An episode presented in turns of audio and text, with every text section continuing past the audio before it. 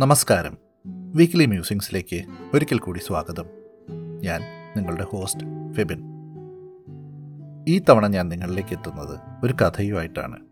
നാട്ടിൽ നിന്ന് തിരിച്ചു വരുന്ന വഴിക്ക് ഒരു പതിനാല് ദിവസത്തെ ക്വാറന്റൈൻ ഇരുന്നപ്പോൾ സമയം കളയാനായിട്ട് വെറുതെ എഴുതിയ ഒരു കഥയാണിത്. ഞാൻ എഴുതിയ രണ്ടാമത്തെ കഥ. ഇതങ്ങനെ ഒരുപാട് പ്ലാൻ ചെയ്ത് എഴുതിയതൊന്നുമല്ല. നഷ്ടങ്ങളുടെ ഭൂതകാലം എന്ന രണ്ട് വാക്കുകൾ ഒരു വിഷയമായിട്ടെടുത്ത് അതിൽ നിന്ന് വികസിപ്പിച്ച ഒരു കഥ ഉണ്ടാക്കാൻ നടത്തിയൊരു ശ്രമം മാത്രമാണ്. എഴുതി പൂർത്തിയാക്കി കഴിഞ്ഞപ്പോൾ ഈ കഥ ഞാൻ അഭിപ്രായം അറിയാനായിട്ട് മനോരമയിൽ ജോലി ചെയ്യുന്ന ഒരു ഫ്രണ്ടിന് അയച്ചു കൊടുത്തു. അവളത് മനോരമ ഓൺലൈനിലേക്ക് ഫോർവേഡ് ചെയ്തു. അങ്ങനെ ഈ കഥ മനോരമ ഓൺലൈനിൽ പബ്ലിഷ് ചെയ്തു വന്നു. ഇതങ്ങനെ എന്റെ ആദ്യത്തെ പ്രസിദ്ധീകരിക്കപ്പെട്ട കഥയായി. ഇനി നമുക്ക് കഥയിലേക്ക് കിടക്കാം. കഥയുടെ പേര് കനവിരമ്പങ്ങൾ കട്ടിലിൽ കിടന്നുകൊണ്ട് തന്നെ ജാലകവിരി മെല്ലെ നീക്കാൻ ശ്രമിച്ചു. കയ്യിലെ വിറ കാരണമാവാം. ആദ്യ തവണ വിരിയുടെ തുമ്പ് കയ്യിൽ നിന്ന് വരാലിനെ പോലെ വഴുതി നീങ്ങി. രണ്ടാം ശ്രമത്തിൽ ഒന്നുകൂടി ആയാസപ്പെട്ടതിനാലാവണം. വിരി പതിയെ വിരലുകൾക്ക് വഴങ്ങി വലിഞ്ഞു മാറി. അഴുക്കുപുരണ്ട ജനാല ചില്ലിന്റെ മറയിലൂടെ ആകാശത്തിന്റെ ഒരു കുഞ്ഞു കീറ് വെളിവായി. മാനം കറുത്തിരിക്കുന്നു. ചുറ്റും കനക്കുന്ന മഴമേഘങ്ങൾ ഇരുളിന്റെ ഒരു കരിമ്പടമായി ആകെ മൂടുന്നുവോ? അല്പം തലപൊക്കി നോക്കാനായെങ്കിൽ. പുറത്തെ മഴക്കാറിന്റെ പുഴുക്കത്തേക്കാൾ ഉള്ളിലെ വേവാണ് കൂടുതലെന്ന് തോന്നുന്നു. വിയർപ്പിന്റെ പശിമയിൽ ഉരുകി ഒലിക്കുന്നത് സ്വന്തം സത്വം തന്നെ. ചുറ്റും ചൂഴ്ന്നു നിൽക്കുന്ന വന്യമായ നിശബ്ദത ഊഷരമാക്കുന്ന രാപകലുകളിൽ ഇന്നലകളുടെ ഓർമ്മകൾ അമ്ളം പോലെ വീണ് പൊള്ളുന്നു. വല്ലാതെ നീറുന്നുണ്ട്. ഈ നിശബ്ദത അസഹനീയമാണ്. ആരവങ്ങളുടെ നടുവിൽ വിജയിയായി ജീവിച്ചവർക്ക് പ്രത്യേകിച്ചും. പിന്നിട്ട വഴികളിലേക്ക് തിരിഞ്ഞു നോക്കുമ്പോൾ മനസ്താപമുണ്ടാകാതെ ഇരിക്കുക വളരെ വലിയൊരു കാര്യമാണെന്ന് ഇന്ന് തിരിച്ചറിയുന്നു. വല്ലപ്പോഴും വന്നു നോക്കുന്ന മുന്നെയാണ് ഈ നിശബ്ദതയിൽ ആകെ പ്രതീക്ഷിക്കാനുള്ള ശബ്ദവും സാന്നിധ്യവും കാരുണ്യവും. മനഃപൂർവമല്ലെങ്കിലും എന്നോ ചെയ്ത ഒരിത്തിരി പുണ്യത്തിന്റെ ഒരിലക്കീറ് പോലെ. ഒന്ന് തനിയെ എഴുന്നേറ്റിരിക്കാനായെങ്കിൽ അഴുക്ക് പുരണ്ട പൊടിമണമുള്ള തലയിണയിലേക്ക് ചായുമ്പോൾ ഉള്ളിലെ പിടച്ചിലിൽ കണ്ണുകൾ അറിയാതെ കൂമ്പിപ്പോകുന്നു എങ്ങു നിന്നോ മുഖത്ത് ഒരീച്ച പറന്നു വന്നിരുന്നു. ആകെ മുഷിഞ്ഞിരുണ്ട ഈ കുടിസുമുറിയിൽ ഇതാ തന്നെ അന്വേഷിച്ച് ഒരീച്ച തളർച്ച ബാധിക്കാത്ത ഇടത്ത് കൈ ഉയർത്തി മെല്ലെ ആട്ടി നീക്കാൻ നോക്കി.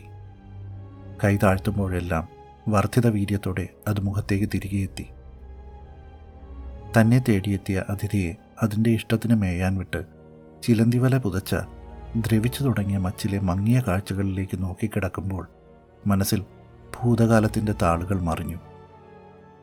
പതിയെ പതിയെ സ്വയം കുഴിച്ച കുഴിയുടെ ആഴം തെളിഞ്ഞു വന്നപ്പോൾ പലപ്പോഴും ഉള്ളിലുള്ള അഹങ്കാരത്തിന്റെ അണകൾ തകർത്ത് വാവിട്ട് കരയണമെന്ന് ആശിച്ചിട്ടുണ്ട്. തിരുത്താനാവാത്ത തെറ്റുകളുടെ ഘോഷയാത്ര നയിച്ച ജീവിതത്തിൽ കണ്ടതെല്ലാം മായക്കാഴ്ചകൾ മാത്രമാണെന്ന് തിരിച്ചറിയാൻ വൈകി. അതിരുകളില്ലാത്ത സ്വാതന്ത്ര്യത്തിന്റെ അമൃത് നുകർന്ന് ഒരു ശലഭമായി പാറി നടന്ന നാളുകളുടെ ഓർമ്മകൾ സൂചിമുനകളായി കനവിൽ തറഞ്ഞു കയറുന്നു. മുകളിലത മുഴുത്ത ഒരു ചിലന്തി വല നെയ്ത് ഇരയെ കാത്തിരിക്കുന്നു. ഒരു തരത്തിൽ സ്വയം ആ ചിലന്തിയെ പോലെ ആയിരുന്നെന്ന് തോന്നിപ്പോകുന്നു. പണത്തിന്റെ അധികാരത്തിന്റെ വലകൾ നെയ്ത് ഇര പിടിച്ചിരുന്ന തന്റെ മനസ്സിൽ ഒരിക്കൽ പോലും ദയ എന്ന വികാരം തോന്നിയിട്ടില്ലെന്ന് വേദനയോടെ തിരിച്ചറിയുന്നു.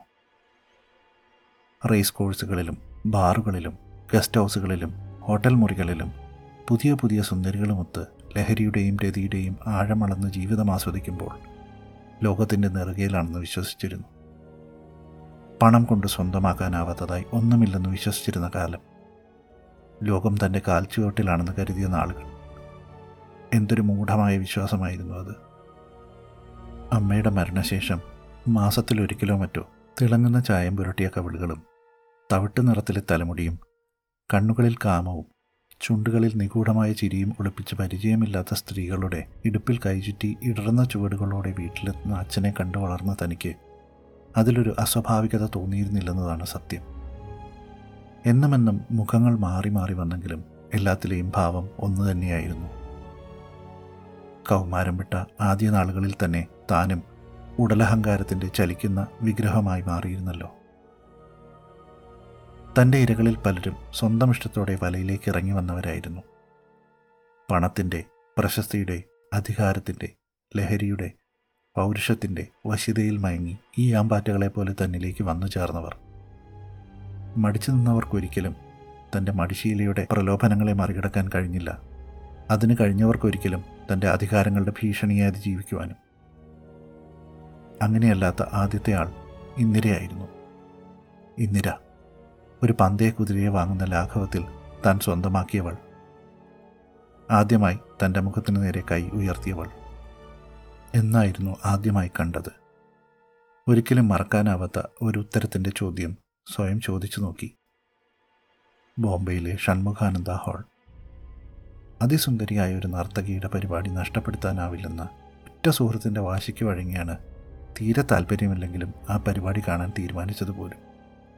നിറഞ്ഞ സദസ്സിന് മുന്നിൽ ഇന്ദിര അവതരിപ്പിച്ച കുച്ചിപ്പിടിയേക്കാൾ അവളുടെ ഉടലഴകുകളാണ് അന്ന് തന്നെ ഭ്രമിപ്പിച്ചത്. ചുവന്ന ഉടയാടകളിൽ മൂടിയ അവളുടെ സൗന്ദര്യം ഇന്നോളം താൻ കണ്ടതിൽ നിന്നെല്ലാം വ്യത്യസ്തമായിരുന്നു. ഇറുക്കമേറിയ വസ്ത്രങ്ങൾ അണിഞ്ഞ് തന്നോടൊട്ടി നടന്ന താരുണ്യങ്ങളിൽ നിന്നെല്ലാം വിഭിന്നം. ഗ്രീൻ റൂമിൽ വെച്ച് കയ്യിൽ കടന്നു പിടിച്ച് ചുംബിക്കാൻ ശ്രമിച്ച തന്റെ മുഖത്തവൾ കൈനീട്ടി അടിച്ചപ്പോൾ ആ അടി കൊണ്ടത് തന്നെ കണ്ടാൽ തന്റെ പേര് കേട്ടാൽ എഴുന്നേറ്റ് നിൽക്കുന്ന ആളുകളെ മാത്രം കണ്ട് ശീലിച്ച് തന്റെ അഹന്തയുടെ മുഖത്തായിരുന്നു. മുറിവേറ്റ മനസ്സിൽ വാശി നിറഞ്ഞു. അതുവരെ വിവാഹത്തെക്കുറിച്ച് ചിന്തിക്കുക പോലും ചെയ്യാതിരുന്ന താൻ അതിന് മുതിർന്നത് ഇന്നരയ്ക്കായി നെയ്ത വലയായിരുന്നല്ലോ അതിനെ അതിജീവിക്കുവാൻ അവിവാഹിതരായ നാല് പെൺമക്കളുടെ ആ സാധുപിതാവിന് സാധിക്കുമായിരുന്നില്ല. ലോണാവാലയിലെ പ്രശസ്തമായൊരു ഹോട്ടലിലായിരുന്നു വിവാഹവും മധുവിധവും. എത്രയോ തവണ മറ്റു പലരുമൊത്ത് താൻ നിറഞ്ഞാടിയ പച്ചപതച്ച താഴ്വരയിലേക്ക് ജാലകങ്ങൾ തുറക്കുന്ന തന്റെ പ്രിയപ്പെട്ട മുന്നൂറ്റൊന്നാം നമ്പർ സ്വീറ്റിൽ. മറ്റുള്ളവരെ പോലെ കൂട്ടത്തിൽ ഒരുവൾ മാത്രമായിരുന്നല്ലോ തന്റെ മനസ്സിൽ എന്നും അവളുടെ സ്ഥാനം.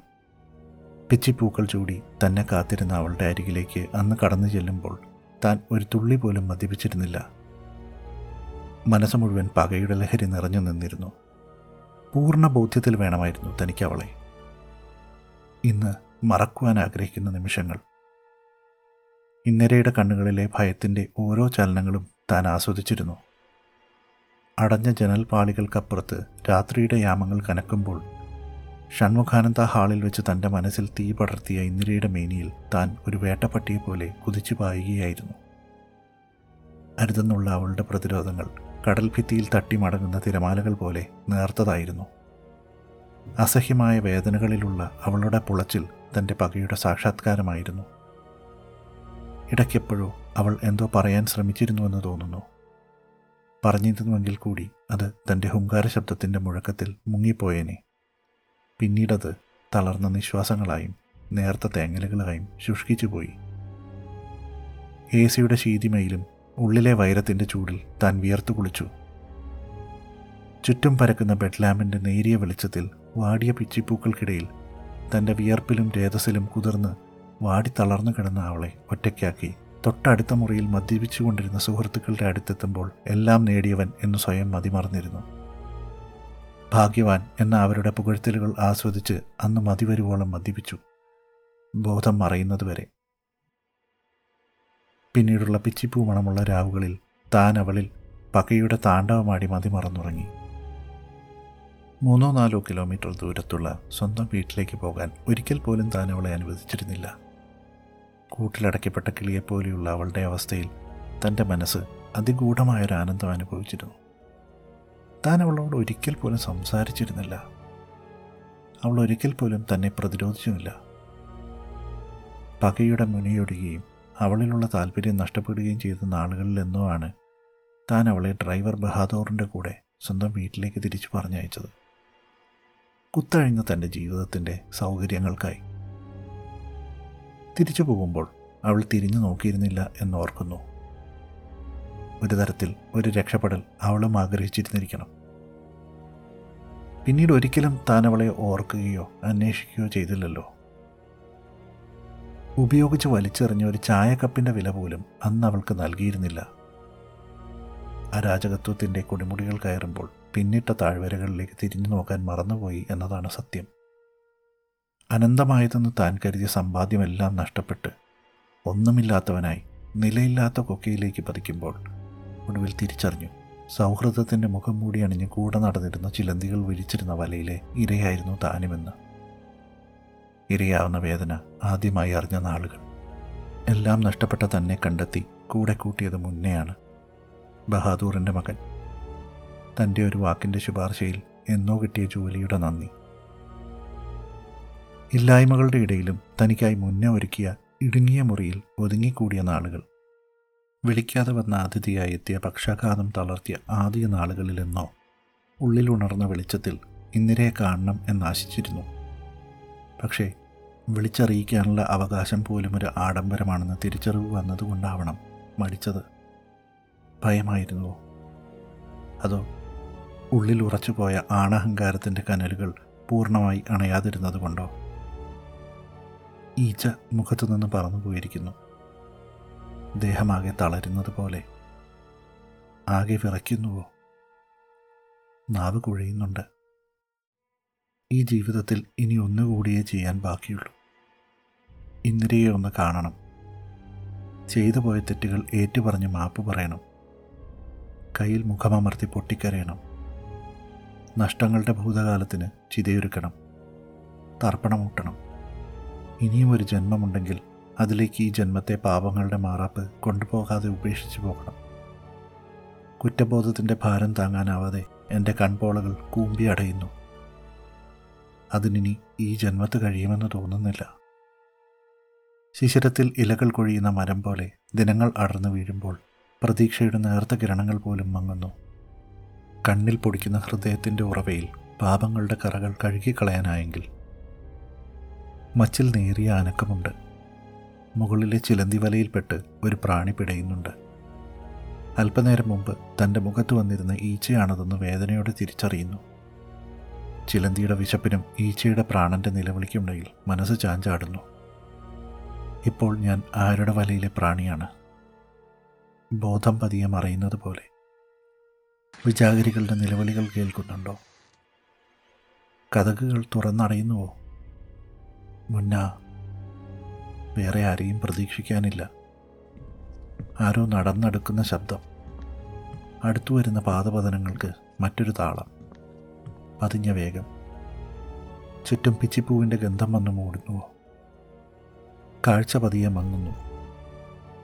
തൊണ്ട വരളുന്നത് പോലെ മുന്ന പുറത്ത് മഴമേഘങ്ങൾ ഭൂമിയുടെ വിളികേട്ട് നിറഞ്ഞു പെയ്യുന്നു. ഒരിറക്ക് ദാഹജലം ആരോ ചുണ്ടിൽ ഇറ്റിച്ചുവോ ഈ കഥ നിങ്ങൾക്ക് ഇഷ്ടപ്പെട്ടെങ്കിൽ ദയവായി നിങ്ങളുടെ അഭിപ്രായങ്ങളും നിർദ്ദേശങ്ങളും ഇമെയിൽ വഴിയോ സോഷ്യൽ മീഡിയ വഴിയോ എന്നെ അറിയിക്കുമല്ലോ. നിങ്ങൾക്ക് വീക്ക്ലി മ്യൂസിങ്സ് ഇഷ്ടപ്പെട്ടെങ്കിൽ നിങ്ങൾ ഏത് പ്ലാറ്റ്ഫോമിലാണോ എന്നെ കേൾക്കുന്നത് അവിടെ ഫോളോ ചെയ്താൽ നിങ്ങൾക്ക് പുതിയ എപ്പിസോഡുകൾ നോട്ടിഫിക്കേഷനായി ലഭിക്കുന്നതാണ്. പുതിയൊരു എപ്പിസോഡുമായി അടുത്ത ആഴ്ച വീക്ക്ലി മ്യൂസിങ്സ് നിങ്ങളിലേക്ക് എത്തുന്നതായിരിക്കും. എല്ലാവർക്കും നല്ലൊരു ദിവസം ആശംസിക്കുന്നു. Take care